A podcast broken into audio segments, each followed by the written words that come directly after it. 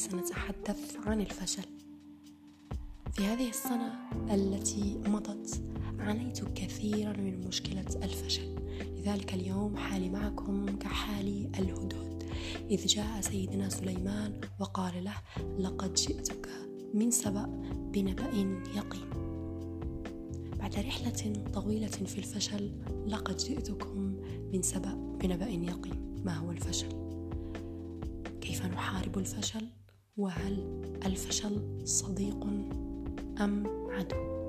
لنبدأ إذا أولا لنبدأ مع الفشل أعتقد أنني تعلمت الكثير والكثير من الفشل من الفشل المتكرر تعلمت دروسا لم أتعلمها من النجاحات المتكررة لماذا يا ترى؟ أتعرف أن الفشل هو يجعل منك شخصا دائما متحفزا لتقديم المزيد لتحقيق الإنجازات. يعني بالنسبة للشخص الفاشل الإنجازات أو المكا... الإنجازات هي مكافآت صغيرة وكما تعلمون العقل يحب المكافآت. نحن ننتقص من قيمة الفشل في حياتنا لأن العقل البشري مبرمج على عملية النجاح. يحسب لكل نجاح زائد واحد ولكل فشل ناقص واحد. هذا هو العقل البشري ببساطة. لكن أعتقد أن الأشخاص الناجحين أو الأشخاص الحكماء يميلون إلى استخراج الدروس من الفشل. الفشل يعلمك الكثير إن لم تكن فطنا في استخراج الدروس المستفادة من الفشل. فإنه سيفوتك الكثير. الفشل الحقيقي بالنسبة لي هو الفشل في المحاولة. أن تجرب اليوم محاولة مثلا عمل تمرين رياضي وتفشل ثم لا تعاود الكرة مرة تلو المرة. الفشل هو أمر طبيعي. حتى الناجحون يفشلون. أنت لا تعرف كم فشل ذلك الناجح حتى نجح وصار على ما هو عليه. نحن نرى الأشخاص فقط من مظاهرهم الخارجية لكن لا نعلم أبدا ماهيتهم الداخلية.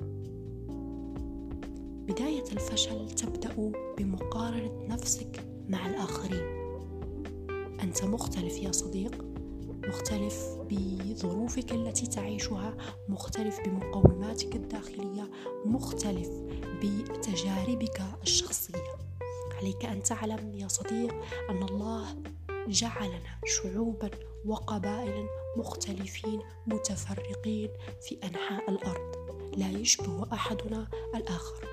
لذلك أنت أيضا لديك مقومات قد لا يملكها أحدهم وقد يتمناها.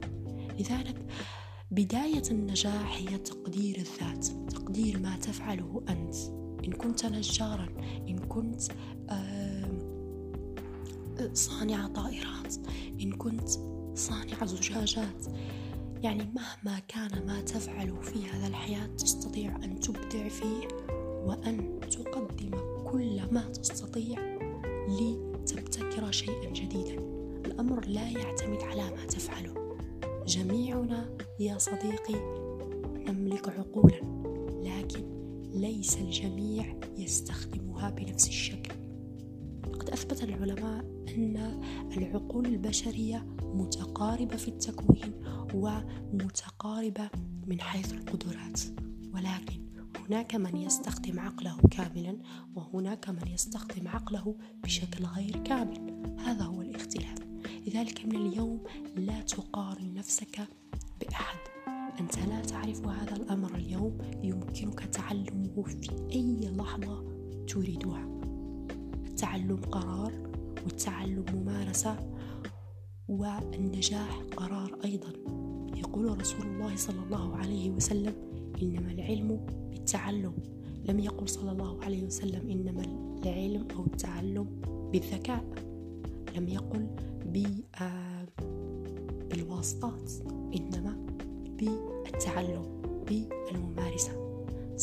ستستطيع أن تكون نجارا إن مارست النجارة. وستكون طيارا إن مارست عملية الطيران. هكذا الأمر ببساطة. الفاشلون هم أولئك الأشخاص الذين يتحججون بالظروف الذين لا يثقون بأنفسهم الذين لا يثقون بقدراتهم. فقط هؤلاء الفاشلون. أما الفاشلون الذين يعتبرهم المجتمع فاشلون ولكنهم يحاولون في كل مرة تطوير ذواتهم فهؤلاء هم الناجحون. سيكون لهم مستقبل جميل إن شاء الله. لا تتوقف عن المحاولة لأن أحدهم أحسن منك. ستجد الكثير من الأشخاص أحسن بكثير منك. لكن هل ستتوقف عن المحاولة لأنك لست الأفضل؟ حاول لتكون الأفضل ولا تتوقف عن فعل ذلك. يقول الله تعالى ولكل امرئ ما سعى. ويقول رسول الله صلى الله عليه وسلم من يتحرى الخير يعطى. بهذه البساطة من يتحرى الخير يعطى ومن يتقي الشر يوقع يعني هنا يشيد الرسول عليه السلام بقوة الفكرة. كنت تؤمن بأنك ستنجح فإنك لا محالة ستنجح. وإن كنت تؤمن بأنك ستفشل فستفشل بإذن الله لأن السعادة قرار. كما السعادة قرار النجاح قرار الفشل قرار الاكتئاب قرار الحزن قرار.